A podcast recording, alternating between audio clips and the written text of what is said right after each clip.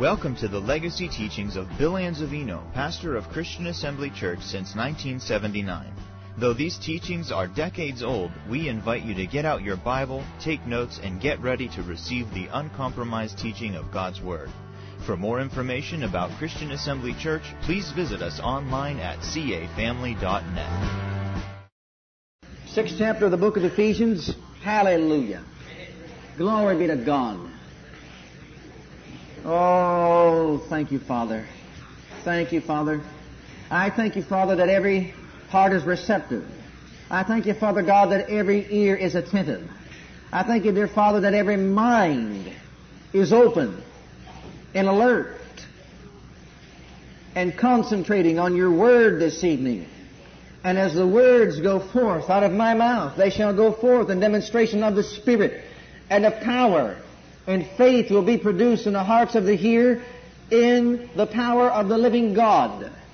I thank you, I praise you, and believe it in Jesus' name. Amen. We are Word people. We believe in the Word of God. We believe in its provisions. It cannot fail. Amen? We are praying people. We believe in prayer. This is the first lesson in our prayer series. Lesson number one. Prayer series. Kinds of prayer. There are different kinds of prayer. In the book of Ephesians, the sixth chapter, beginning with verse 10. Finally, my brethren, be strong in the Lord. Be strong in the Lord. God doesn't want us to be weaklings. He wants us to be strong in the Lord and in the power of His might. What is the power of His might? He upholdeth all things by the word of His power. Put on the whole armor of God that you may be able to stand against the wiles of the devil. For we wrestle not against flesh and blood, but against principalities, against powers, against the rulers of the darkness of this world, against spiritual wickedness in high or heavenly places. Wherefore, take unto you the whole armor of God, that you may be able to withstand in the evil day. And having done all to stand, stand therefore, having your loins girt about with truth, and having on the breastplate of righteousness, and your feet shod with the preparation of the gospel of peace. Above all, taking the shield of faith, wherewith ye shall be able to quench every fiery dart of the wicked. And take the helmet of salvation and the sword of the Spirit, which is the Word of God, praying always. Praying always. With all prayer and supplication in the Spirit, and watching thereunto with all perseverance and supplication for all saints. The Amplified Version of the Bible in verse 18 says, or it includes this thought, pray with all manner of prayer. Pray always with all manner or different kinds of prayer. In Luke 18 and verse 1 we are told, you don't have to turn to it, men ought always to pray. The Amplified says it this way, men ought always to pray and not turn coward nor faint or lose heart and give up. Men ought always to pray. Pray always with all prayer and supplication in the Spirit. Pray with all different kinds of prayer. Prayer is joining forces with God. Someone said, pray, dear brother, pray for so and so. So and so's backslidden, not serving God, and there's nothing left I can do except pray. Oh, beloved brother and sister in the Lord, what do you mean that's all you can do but pray? That's what you can do is pray. That's not all that you can. That's that's what you can do. Bless God, you can pray. Amen. I don't believe in being defeated. I don't believe that, you know, when we join forces together with God in prayer, that we have to be a defeated foe and say, well, that's all I can do, but, but pray. That's what we can do. We can join forces together with God and we can pray. God does not want us to be defeated and He doesn't want our brothers and sisters to be defeated. And so He has provided for us the church. The church. A way, a provision to meet our every need. And it's through the means of prayer. So the Father is concerned about everything that we do. Everything that we do. He wants to be involved in everything that we're involved in. And He has made a way for us to be successful, and that's the way of prayer. Now, we need to, know, need to know some certain things concerning the subject of prayer if we are going to pray effectively. There are different kinds of prayer, and we need to understand that and be familiar with that. There are different kinds of prayer, and these different kinds of prayer have certain rules, regulations, or certain spiritual laws that govern them. Sometimes I think we like to mix up our praying, and because of it, we pray ineffectively. It's like one teacher said, I want to give you the example of sports. He said if you were to get all the different kinds of sports that we have today and try to play all those different kind of sports by mixing up all the rules and the regulations that apply to the sports. In other words, if you were to try to play baseball by football rules, you'd have a mess on your hands. And if you tried to play basketball by baseball rules, then you'd have a mess on your hands also. And if you tried to play soccer by the rules that apply to table tennis, you'd have a mess on your hands also. Amen? So there are different kind of sports and there are different kind of rules that govern these certain sports. Well, it's the same thing with prayer. There are different kinds of spiritual laws that govern and rules that govern the different kinds of prayer. And we need to know how to be familiar with them and how to use them effectively if we're going to be effective in our prayer life. Now, the most frequent prayer that's prayed in the body of Christ or in Christendom, I believe, is the prayer petition or we could call it the prayer of faith. It's found in Mark 11:24 and Matthew 21 and 21 and 22. Now remember over there Jesus said, "All things whatsoever you shall ask in prayer, believing you shall receive." That's the prayer of petition. The prayer of faith or the prayer of petition. All things whatsoever you shall ask in prayer, believing you shall receive. Now I want to ask you a question. Did Jesus lie? Did Jesus lie when he said that? No, he didn't lie. Well, someone said, Well, I asked in prayer this petition I had unto the Lord, and I believe, but I didn't get it. And right off the bat, you just throw away and say, Well, it mustn't have been God's will. Now, wait a minute. Wait a minute. Jesus didn't say that. Jesus said, Everything, all things whatsoever you shall ask in prayer, believing you shall receive. I'm not going to throw away that prayer and say God didn't hear me, or throw away that prayer and say it didn't work for me. You know, God's not going to answer my prayer, it mustn't be His will. I'm going to check out the spiritual laws. I'm going to find out the different kinds of prayer. And I'm going to see if I was playing football with baseball rules and trying to make a touchdown. And it didn't work. I'm going to find out, in other words, if I should have been interceding and praying a different type of prayer instead of praying the prayer of petition in my circumstance or in my situation. I'm going to find out where I missed it. I'm going to find out where I went wrong. That way, when I am confronted with the same situation, I'll know exactly what to do. I'll know exactly how to pray. And I will get my uh, prayer answered. Now the same prayer is found in Mark 11:24. The only thing about Mark 11:24 is that he in Mark 11:24 tells you what you are to believe. Now as I said, I'm not going to get into this right now. I just want to talk a little bit about prayer. Here he says, "What things soever you desire when you pray, believe that you receive them, and you shall have them." He's talking about the prayer petition, which is basically for you. Now you see, the Father wants to meet our every need. He said in 3 John 2, Beloved, I wish above all things that thou mayest prosper and be in health, even as your soul prospers. I want you to be a prosperous people. And I have given to you a way whereby you can prosper. I've given you a prayer life. I've given unto you my word. I've given you a means whereby you can come into my throne and you can pray and ask me anything that your heart's desire is, and it will be given unto you. Now that's what he said, and that's exactly what Jesus meant. But people have taken the prayer petition and they've tried to use that prayer petition for their next door neighbor. They did not get results and they said this faith business doesn't work. You can't play football with baseball rules and expect to get an answer. Do you see what I'm saying? You can't do that. You can't pray the prayer of faith when you should have been praying a different type of prayer to get your answer and expect to get an answer from God. It doesn't work that way. He said, well, then why did God put such spiritual laws into existence? So to keep the devil away from our territory. That's why. To keep Satan's hands off of our prayer life. Why do you think he gave you an unknown tongue?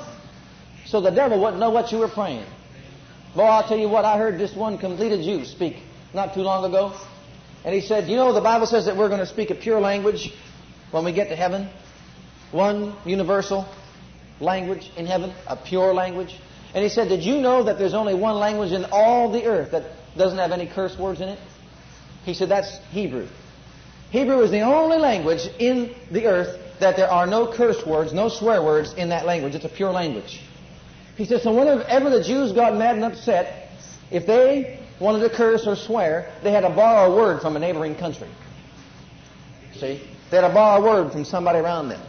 Because there were no, you know, swear or curse words in that language. Well, it's the same thing when you get a heavenly language. I believe that when God gives us a heavenly language, in that heavenly language we are praying the pure Word of God. You think about that for a moment. You think about it. Praying the pure Word of God. What other words are there? I mean, I've got God's Word right there. If I'm going to pray, what, what should I be praying? The Word. I should be praying the Word every time I pray. When I get off into other tongues, I believe, I really believe this, that I'm getting off into the Word of God. Only I'm not doing it according to this head knowledge. I'm doing it out of my spirit. I mean, that's God right there. You can't pray bigger than God, can you? So bless God, He gives us another tongue to pray.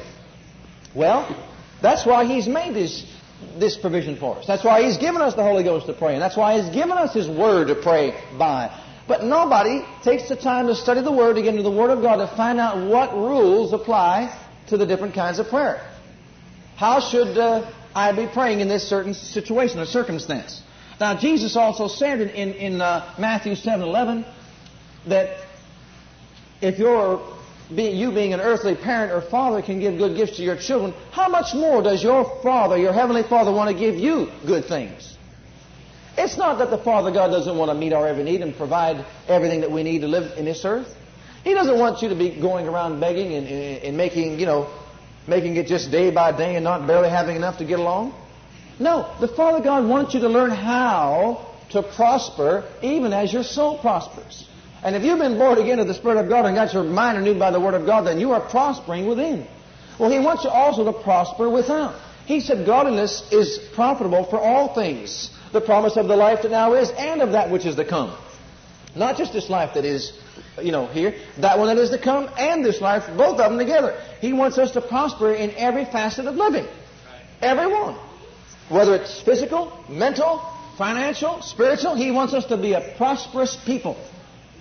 And so He has given us a means whereby we can come against all the forces of darkness that are trying to destroy us, and we can be strong in a prayer life, strong in the Word, and come against the four different operations of the kingdom of darkness powers, principalities, wicked spirits in high places, spiritual wickedness in high places, and the rulers of the darkness of this world. We can be strong in the Lord by being strong in His Word, by using the Word, and I like to say it like this. By saying the Word and by praying the Word, we can effectively come against all the fiery, wicked darts of the devil and destroy and defeat them.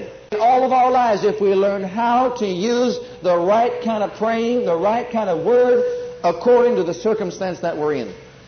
And if we'll learn how to do it properly, we can learn how to overcome in every adverse circumstance. Now, those powers are found in the 12th verse of this chapter. Now, we're in a battle, in case you haven't discovered that yet. We are in a battle. It's a spiritual battle. battle. In the spiritual battle, you have spiritual weapons. The weapons of your warfare are not physical, they're not carnal, they're not natural weapons. You know, you're not going to beat somebody over the head and try to get them helped or delivered. That's not the way to go about it. Some people are trying to use force to get their loved ones saved, and instead of getting them saved, they, you know, make them get further away from God because they're not using the right kind of praying, the right type of prayer. I know myself in my own life, there's a lot in my family that I can't minister to as far as ministering the word or speaking the word. You know, and sometimes we try to only use one prayer to get them saved, the prayer of faith. That's not the only prayer in the Bible. Right. And instead of using the prayer of faith, I think we should pray a lot of times scripturally. Now, Father, you know that I'd go. You know that I'd go there in a minute and preach the gospel to that person. my cousin or my uncle or so on and so forth. But you know they won't listen to me. I know they won't listen to me. So, Father God, send forth laborers unto the field, and you surround that person with men and women of integrity that will speak your word and the Spirit of God to convince and to convict them of sin, righteousness, and of judgment. In the name of Jesus, I thank you that it's done, Father, and then begin to glorify Him for it. See, there are different ways to pray concerning these matters. And then get yourself out of the picture. Don't even say a word about it. Don't even try to get that person delivered or saved. You can't do it. But God has given us a way in the Spirit whereby we can come against these wicked forces. Now, the first thing I think we need to know about these spiritual forces of darkness is that they are dethroned. So, you know, someone reads that and go, yeah, the devil's like a roaring lion. Yeah, but his teeth are plucked out. Amen? He's just a little pussycat.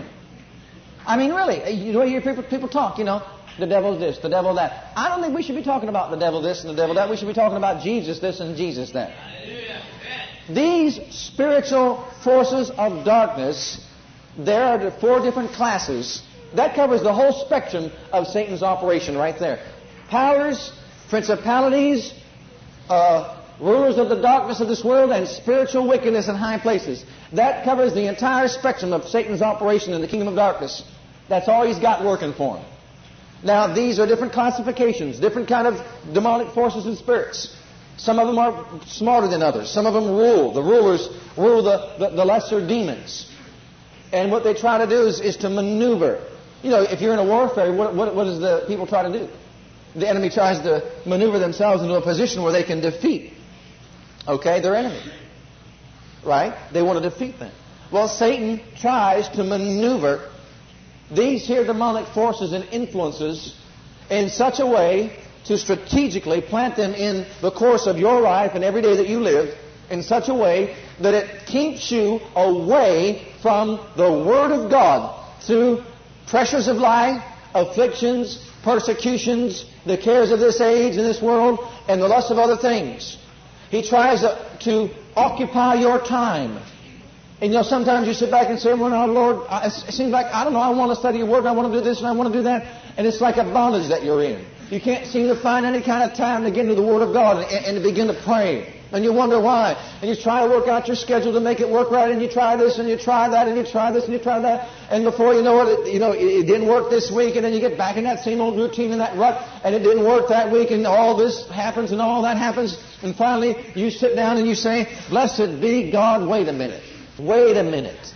Wait a minute. What's going on here? What's the matter here? Now, we get into another type of prayer, but like I said, I just want to talk tonight if you don't mind. I just want to talk. Hallelujah. You get into another type of prayer. You sit back and you find out all this is going on in your life and you say, you finally get wise, you see. Want to be wise as a serpent, harmless as a dove. You get wise and you find out, I'm not battling against flesh and blood. I'm battling against these powers, these principalities, these rulers of the darkness, these spiritual wickedness in high places. That's where my battle lies. And then you begin to think, but they are defeated foes. But they are dethroned powers. They have been brought to naught. That's nothing. And they are declining to their end. They are minus one, minus two, minus three, minus four. Someone said they are one, two, three, four. No, I, I, I disagree with that. They're minus one, minus two, minus three, and minus four. They're declining to their end. And you say, I see what they did. One old demon over there, one old demon over there, and one old demon over there, and, and the ruler right over there. And you got yourself above my roof, you old maniac. And you're trying to occupy my time. You're trying to get me into a position where I can't get into the Word of God. You're trying to keep me from fellowshipping with my Heavenly Father. I recognize this as being an onslaught an attack, a direct attack of satanic activity against my life. But I want you to know, Mr. Devil, that I, I, I am aware of your tricks and antics, and you're not going to pull this off on me any longer. And the first thing you do is you say, You come on down, you foul ruling religious spirit, in the name of the Lord Jesus Christ, off your high place and your stronghold. I bind you. That's the prayer of binding and loosing.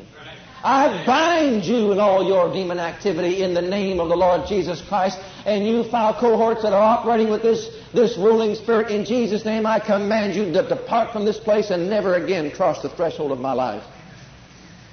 And then loose the ministering spirits to dispel the forces of darkness around you. First thing you know, bless God, there's like a release in the Spirit. Hallelujah. Bless God, there's like a release in the Spirit. You can worship God again. You can get inside that Word. God seems to make your time go so, you know, everything that you do goes so fast that you say, boy, I got a lot of time on my hands. Do you see? That's exactly what the devil's out there trying to do. But we got to be aware of what he's doing. We've got to understand what he's doing. Sometimes we can get so caught up even in the work of the Lord that we forget the Lord of the work. And God doesn't want that. Our Father doesn't want that. See, prayer is actually fellowshipping with the Father also. It's spending time in fellowship with the Father through His Word. Well, these are the forces right here.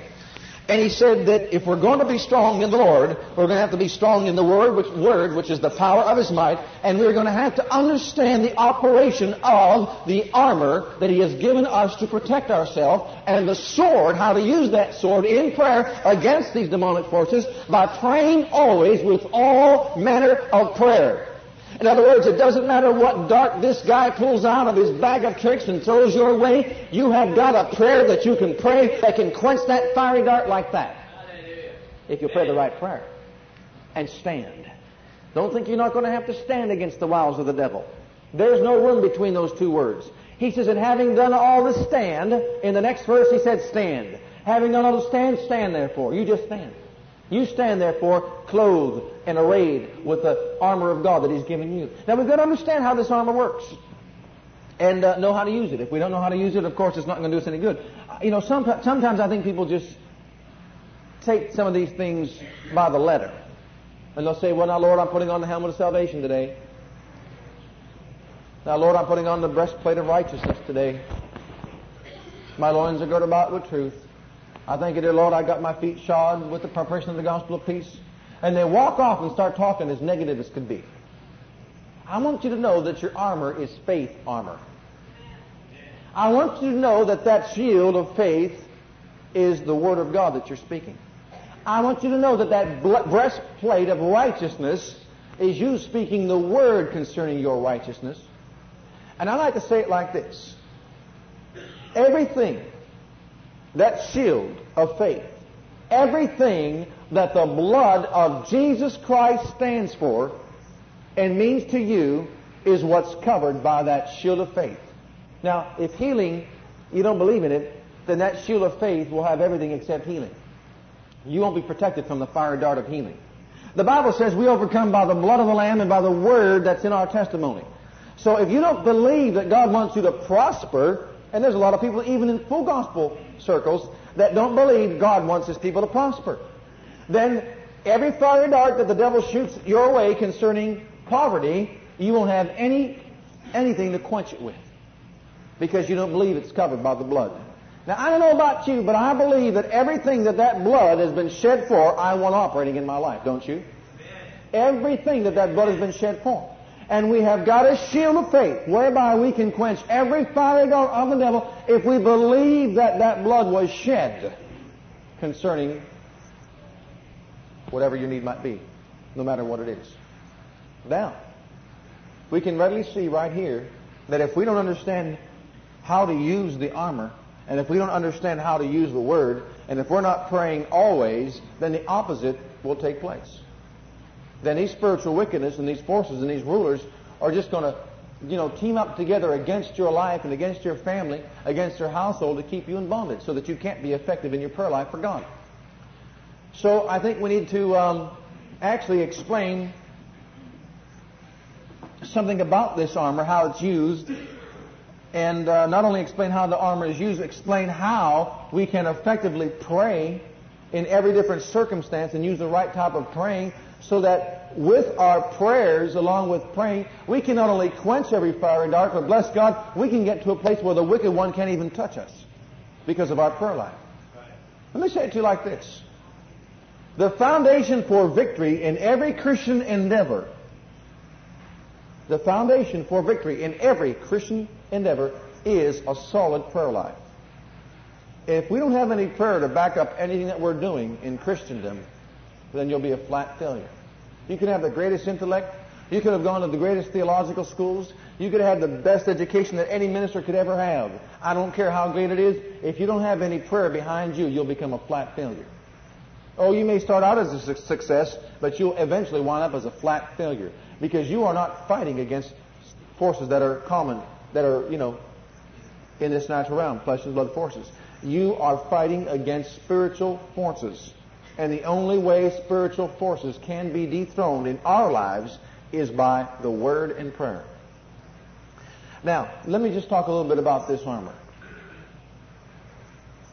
This armor is applied by faith. Actually, you don't ever take that armor off unless you speak with your mouth against what you've been given. It's there. You're in Christ Jesus. You're righteous already. You're saved already. You've got faith already. Your feet are shod with the gospel. You believe in it already. Your loins are girt about with truth. You've got the truth of God's word already. But what people do is they forget that the only way these things can be in operation in an individual's life is by the words of their mouth or their prayer life, by what they're saying. I, I really recommend this. Instead of saying, Lord, I'm putting this on like as though you don't have it on, you begin to walk around like this.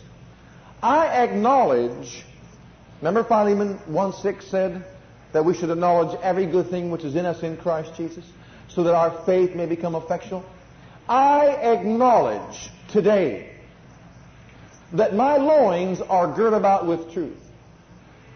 And therefore I will walk in the truth and I will speak the truth today. And anything that is not of the truth I will expose and I will rebuke in the name of Jesus. Okay? Now, I acknowledge today that I have, I am born of God. I am the righteousness of God in Christ. I rejoice in righteousness. I do not rejoice in unrighteousness.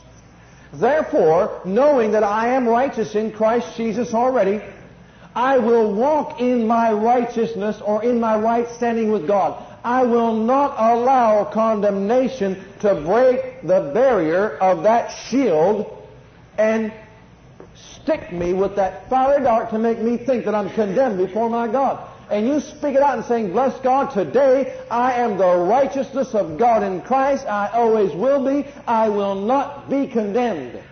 Actually, you're praying. Remember what I said? Saying is really praying. Because of faith, see, pr- faith makes prayer work. Prayer doesn't make faith work. Jesus said, because of Mark 11, 23, you can pray. Because of what you, I said you can say, now you can pray. You can say it or you can pray it. It doesn't matter. But bless God, as long as you begin to say that I am what the Word says I am concerning your righteousness, then condemnation, which is a fiery dart of the devil, of the wicked one, will not get into your life. But if you begin to acknowledge it, then even though that shield of, well, the breastplate of righteousness, you're there, you're righteousness of God in Christ, you have let down the shield of faith that would stop that, you know, righteousness from working, and consequently you've yielded to the temptation to be condemned. Consequently, you walk around condemned for probably a month. So you didn't keep your switch of faith turned on. If you knew how to pray out of it, you get yourself right out of that thing in a hurry. Or if you knew how to say, say or pray. It really, you'd be better off saying most of the time because you'll be doing more saying than praying. You know why I say that? Because the only time people seem to get religious is when they pray. That's right. You know, talk negative all day long, and then as soon as you get in prayer, now, Father, you know. But listen, if you get used to saying, saying, saying, saying, saying, and I'll tell you what, we've got to just start, begin. if you haven't started already, you've got to begin to allow the Spirit of God put a watch before your lips. Because this is where this works. This is where it works right here. This is how prayer works. Prayer works Prayer is nothing but words put together and presented to the Father God. Right? Let me say it to you like this. You can go out and you can get many different kinds of, well, you can get seeds. And you know that those seeds produce fruit. But you can go out and get somebody to man- manufacture you something that looks like that seed.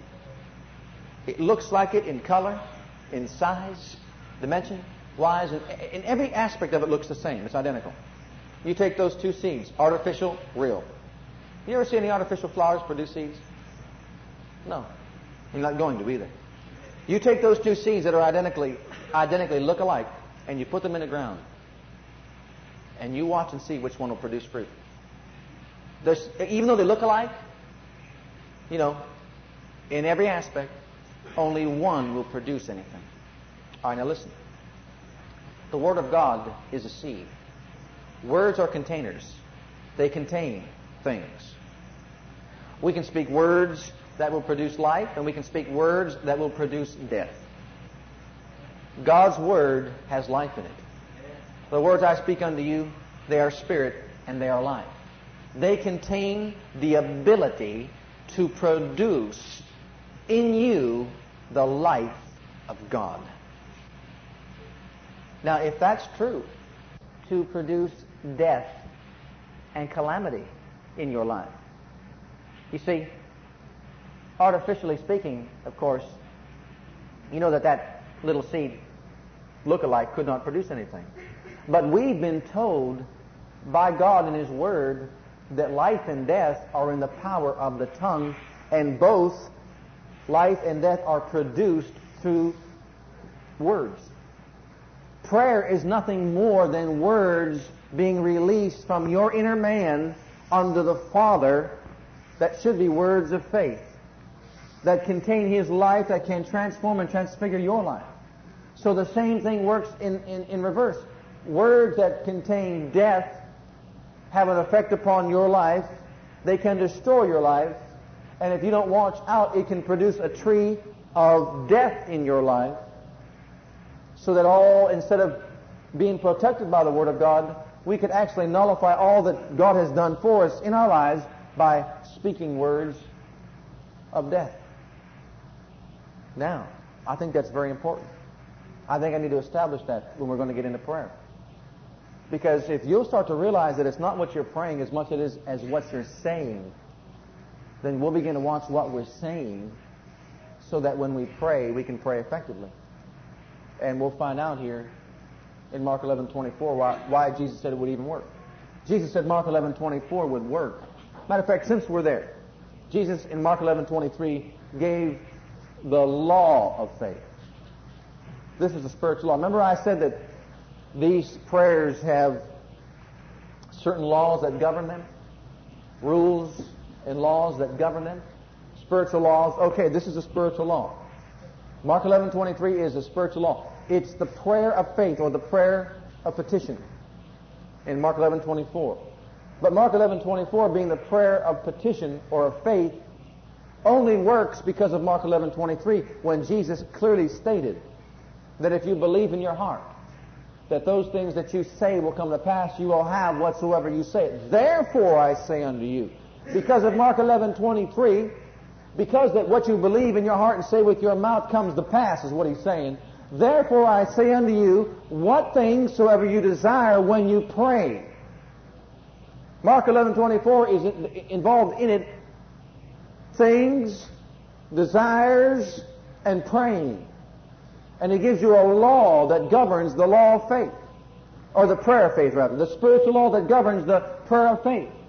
And it's because of what you're saying from your heart and mouth will come to pass that you have the right to pray from your heart and mouth. And when you pray from your heart and with your mouth, he says, if you will pray and follow the guidelines of that law right there and believe that you received it, then he said it'll come to pass in your life. That is basically for each individual. That is not for you to pray that prayer for everybody around you. That's why someone says, but I and prayed the prayer of faith for that certain individual over there and I didn't get it. Because you see, that's really not the prayer of faith. Really, when you pray with somebody like that, it's the prayer of agreement. As far as you can really go in the prayer of faith, Sometimes you can help others that are bona fide baby Christians, you know, just starting in the faith, and you can get your faith to work for them. They'll get healed by your faith or get delivered by your faith. But they've got to learn to develop a prayer life of their own if they're going to get anything for themselves, and it's not going to work very long. So the next step would be the prayer of agreement. You might have to pray the prayer of intercession. You know, these are all are all prayers that change things, but there are different kinds of prayers.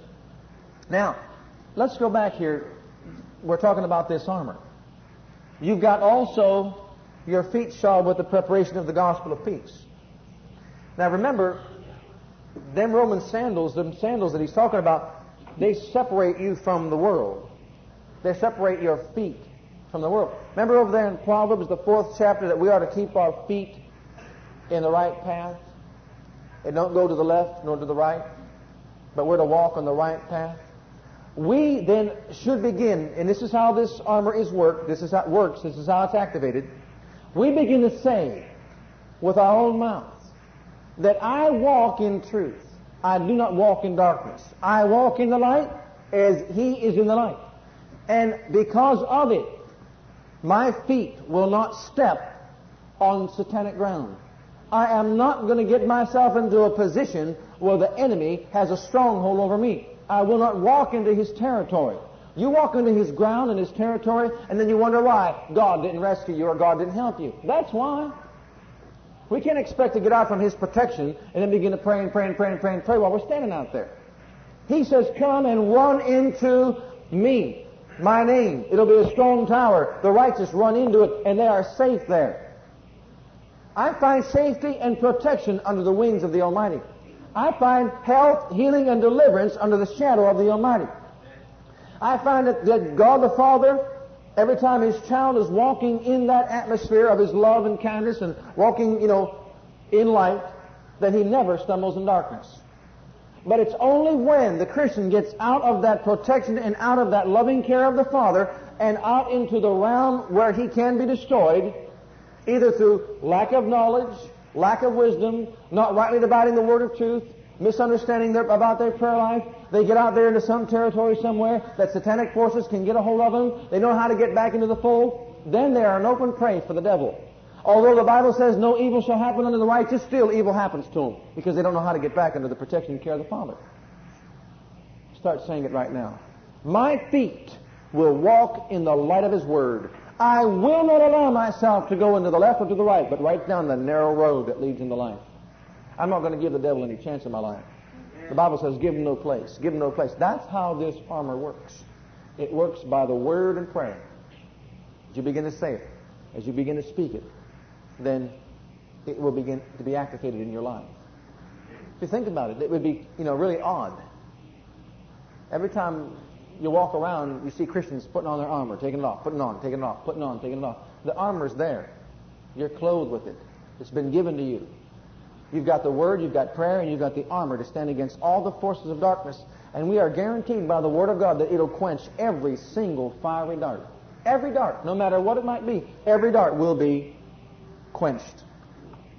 Now, if I'm going to walk in the light of anybody's covenant, I want to know that my covenant provides for me complete protection from all adversity and trouble. Amen? Well, let's, first of all, let's turn to 2 Corinthians. And uh, let's lay some groundwork before we actually get into any of the different types of prayer. And Lord willing, and time permitting, we'll begin to start some of the different types of prayer. But I want you to know, as we lay this groundwork,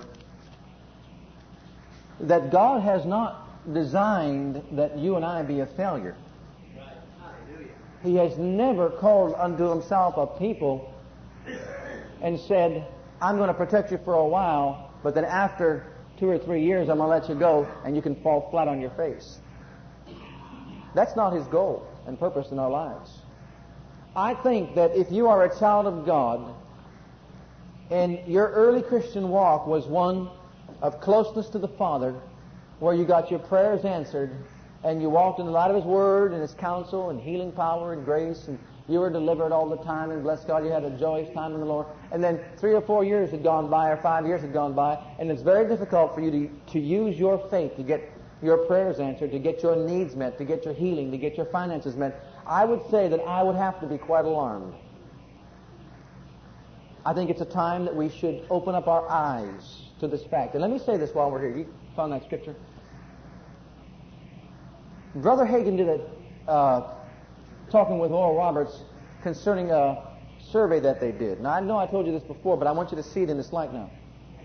They sent out some questionnaires to people concerning when uh, Brother Roberts laid his hands upon them to be healed under when his, in his ministry. This was back in the 50s when his healing ministry was going strong. And uh, I don't know, just like anybody else that's really in the ministry, because sometimes you wonder why there's, in sometimes great success, and in other times it seems like there's not any success. And uh, they were no different than anybody else. So he sent out a questionnaire to find out how many of the people that had hands laid on them in this series of meetings actually got healed. And he asked them well, how long they've been a Christian, if they were a full gospel or a denominational person. And 6,000 of the um, questionnaires came back. And out of the 6,000, only 3% that were full gospel people, 3% now, 3% of the full gospel people got healed at all. That means 97% of the full gospel people did not get their healing when Brother Roberts laid his hands on them. Then, of those that were denominational people that did, were not taught divine healing, didn't know anything about it, or just new converts, 70%, 70% of them were healed and remained healed. They were either young Christians or healing was new to them or they were new converts or may not even have been saved at all, might have got saved and healed right then. But look at that percentage. 3% of full gospel and 70% of the younger ones. You see, he was getting quite discouraged in his ministry. Uh, you, you, know, if a man's in that type of a ministry, and uh, sometimes you can have a tendency to look at all those that don't get healed and forget about those that did. And so, for their own satisfaction, they took up this survey to find out, you know, if what they thought was true, and it was. God expected those that were should have been grown to a place spiritually that they could develop their faith and prayer life, whereby they may obtain healing and deliverance for themselves you know, through another means, it, it, you know, other than that way. They found out that God expected this of them, that they didn't get discouraged in their ministries, didn't get discouraged when they were laying their hands upon the sick, and instead of getting their eyes on the full gospel bunch, they got their eyes turned over to the to the young ones that were just getting healed and thanking God for those that were getting healed. I don't know if you know this or not, but if you'll check out every ministry where divine healing was emphasized, or a person or an individual was called to have a ministry of divine healing, their ministries were destroyed by Satan. I would venture to say, of those that I've read about, 75 to 90 percent of them were destroyed by the devil. You say, why is that? Beloved brothers and sisters, this is the realm the devil works in. This is the realm where we're living in. Now, we're to walk in the Spirit, live in the Spirit, but I'm talking about we are more aware of this realm right now as we're growing. We should grow to where we can do more real spiritual things. But if he can get your eyes on all the defeat that's around you, if he can get your eyes on all the things that seem to be reality around you, and if he can keep your eyes off the Word of God that still says, they shall lay hands on the sick and they shall recover, he can hold your faith in such bondage that you'll never pray for the sick again. And as you can see, a lot of ministries have even been changed from preaching the pure Word and just laying hands on the sick and letting the power of God do the work. They've been changed and altered. And they're not doing it like that anymore. But I thank God for those that are. Amen. I thank God for those that, that are not looking at the, you know, those that are failures and those that have been defeated. I don't know why it is in Christendom, but it seems as though if you got two people that stand here and give you testimony, one of victory, one of defeat, it seems like the majority, majority of the people will identify with the person that didn't get it. If you try to tell an individual this one got healed and this one didn't, they more identify with the one that didn't than, than the one that did and they lift up the one that didn't for an example and say, see, this faith business doesn't work, and they, they forget about the one that did. Here's my observation that I make in cases like this. And I mean this from my heart. You know, I told this to even some, a group of ministers that were questioning my type of teaching. And I said this, I believe in being born again. Do you? And they said yes. I said, okay. I said, there are many that don't get saved, even though we preach the word for being born again. I said, wouldn't you agree? And they said, yes, I agree. I said, are you going to stop preaching uh, that you must be born again? They said, no. I said, I commend you. I said, I believe in the baptism in the Holy Ghost, being filled with the Holy Ghost, speaking with other tongues. And I preached that from my pulpit. You believe in that? Yes, we do. Well, there are a lot that never get it. They don't understand it. And there's a lot that don't even believe in it. They never get it. They don't understand it. Isn't that true? Yes. I said, I'm not going to stop preaching it just because they didn't get it and they don't understand it. Because I thank God for those that do. They said, good. I said, now, brothers, I believe in faith. I believe in healing. I preach it. I believe in it. Many get it, many don't. I don't care how many don't or how many do. That's not my responsibility. My responsibility is to preach the Word of God.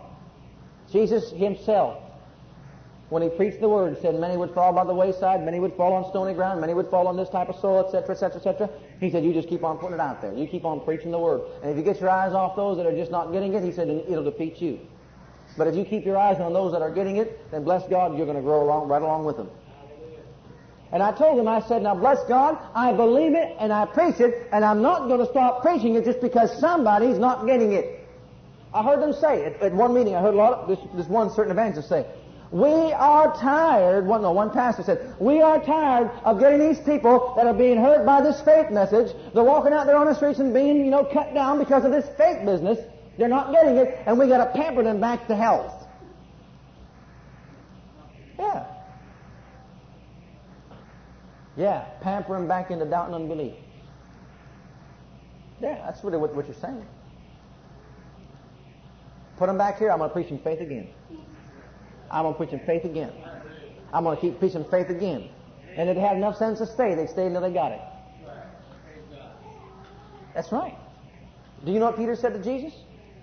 Thou hast the words of eternal life, to whom shall I go? Right? I don't want to go hear somebody preach doubt and unbelief. Do you? I want to hear somebody say that God don't want to heal you, or God don't want to set you free or deliver you. I'm going to stand there in that service or in that pew and sit down and say, Father God, I am a spirit being. I have a soul. I live in a body. I open up my spirit to you. I will hear the words that are going forth. They are words of faith. They are words of power. They are words of love. I will receive those words into my spirit. I'm asking you by your Holy Spirit to metamorphosize me, change me, quicken me, transfigure me, transform me. I'm asking you to heal my brains, open up my mind, bless God, where I can receive the light that's in your word, because I know that that's the truth. It bears witness with my spirit. I know that's the kind of Father you are. I know that's the kind of God you are to me. And Father God, I'm just going to sit here until it happens, bless God. That kind of person God can do something with. Not this walking away business saying this don't work. I'll tell you right now. Someone said to me, Brother, why don't you send me some a tape or two? Because I'll tell you something right now. That tape or two wouldn't do you any justice. You're not going to get this message by a tape or two. You're going to get this message by studying it day and night and meditating therein day and night that you may observe to do all that's written in the book. That you can have, be prosperous and have good success in life. That is the only way that we're going to do it. This scripture right here in 2 Corinthians, the 10th, 10th chapter, verse 5, 3 through 5. What chapter did I give you? Don't mind me. 10th chapter, verse 3.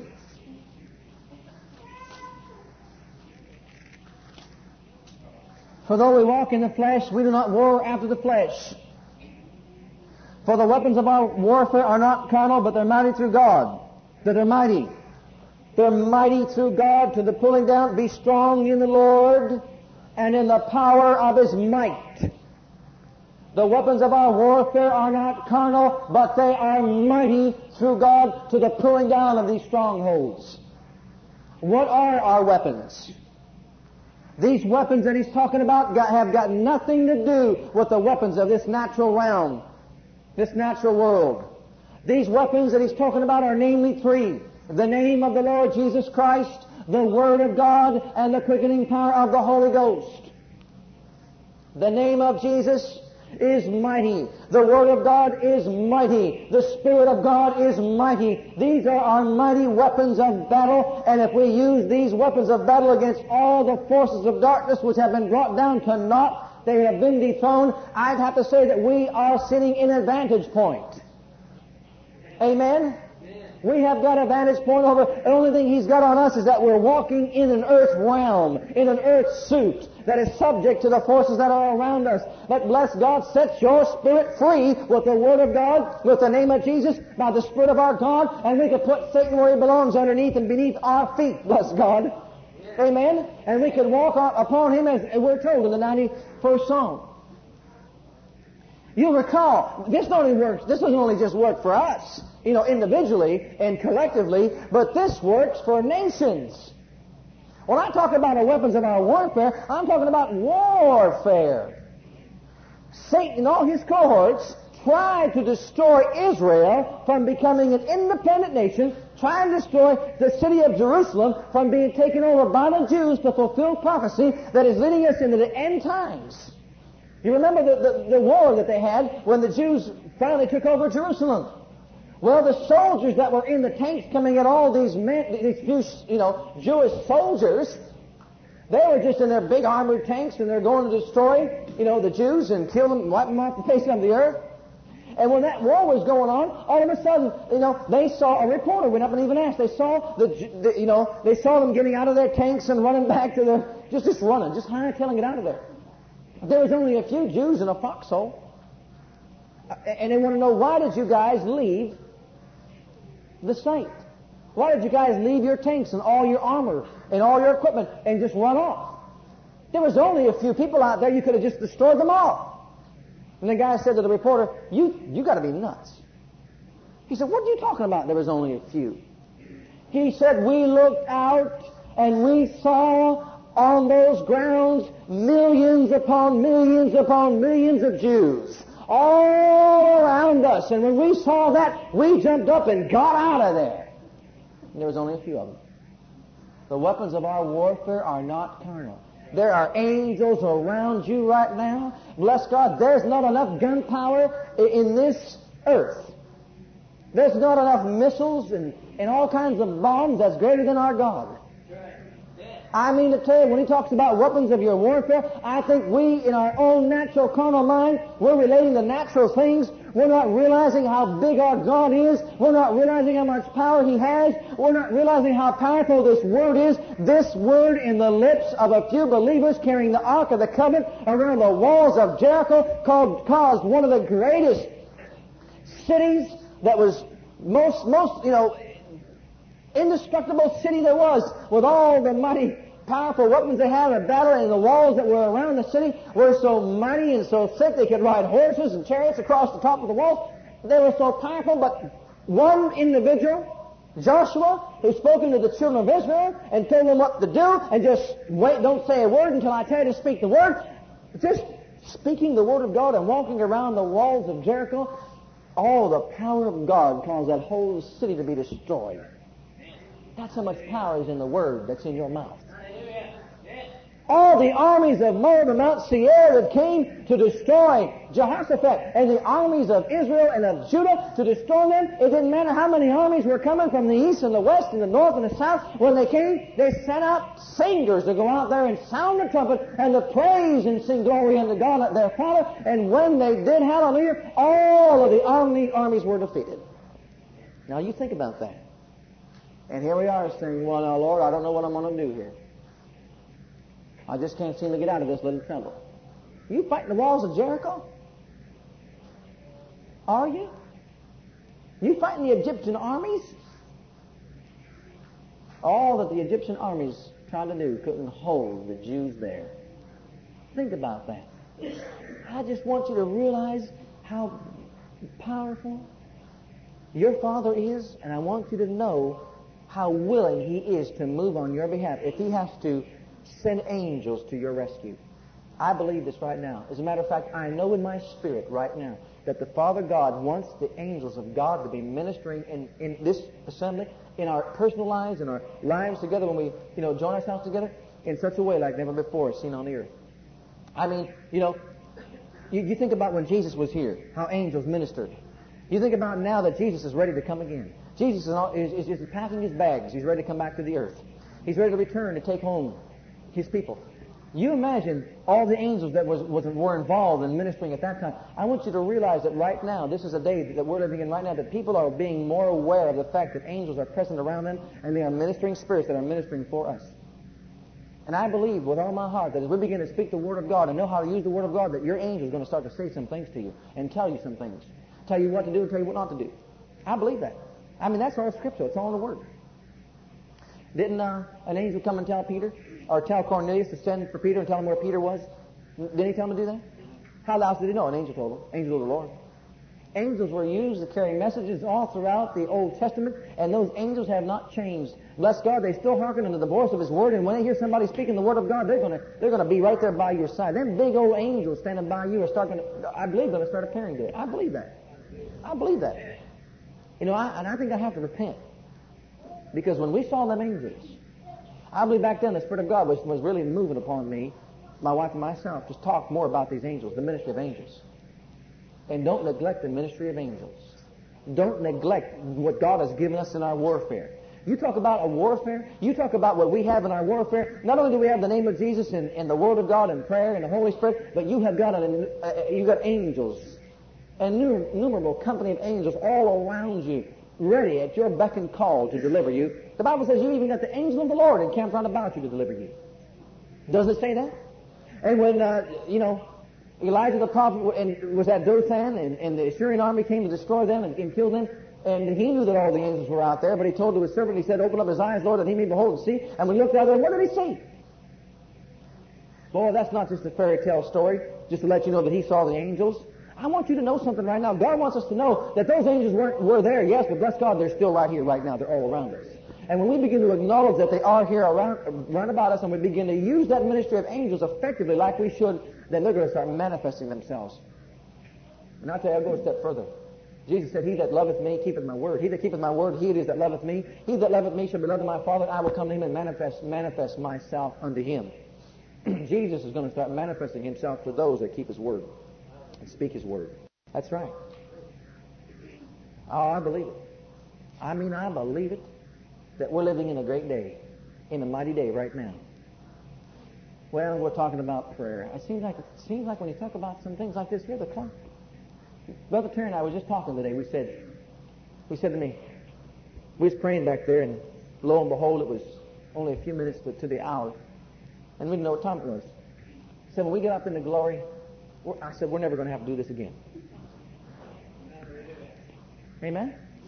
We're not going to have to do that again. Again. Amen. Think about that. We run our schedules around this clock and, and you know, tapes and things like that there. But bless God, we're going to slip off into glory. There's not going to be any time for it. It's eternal. Amen? Well, unless you want to have a camp meeting, I guess I'm going to have to stop. Thank you for listening to our legacy teachings. We pray today's message has a profound impact upon your life and your ministry. I want you to know that God loves you, has a great plan for your life. But if you've never made Jesus Christ Lord and Savior of your life, I'd like to invite you to do that right now.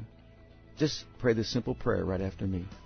Just say, Heavenly Father, I come to you just as I am, and I believe with all my heart that Jesus died for my sins and was raised from the dead for me. I open the door of my heart. I call upon the name of the Lord. Lord Jesus, come into my heart now. I receive you and accept you as my personal Savior and Lord.